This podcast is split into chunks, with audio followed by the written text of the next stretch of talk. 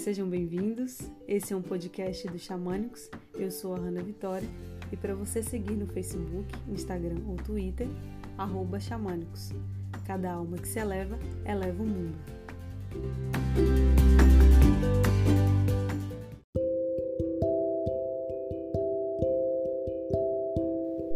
Cuidado com a espiritualidade tóxica.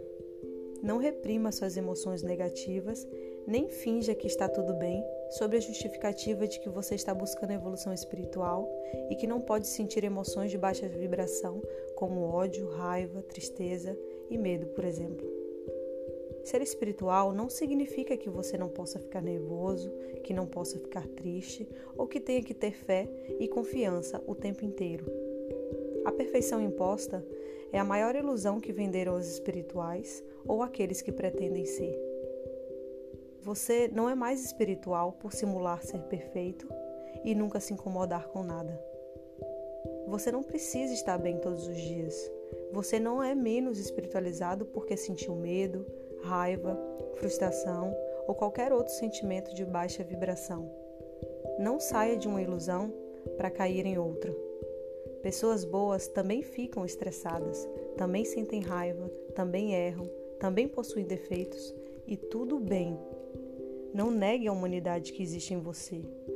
Muitas vezes você deve ir aos seus infernos, se pôr frente a frente aos seus demônios, se encontrar com a tua dor, exteriorizar, chorar e gritar.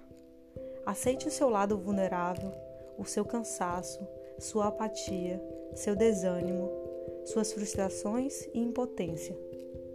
Quer aumentar a sua luz? Primeiro vá conhecer a sua sombra.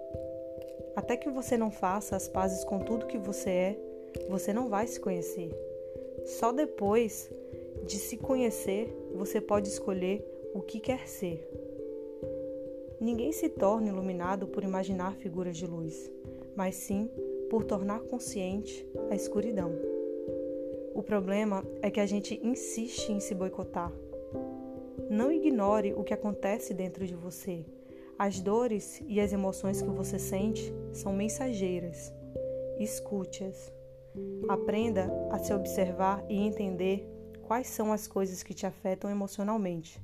Tenha consciência das suas emoções e sensações para, a partir daí, cuidar do que precisa ser cuidado. Aí está a divindade do autoconhecimento.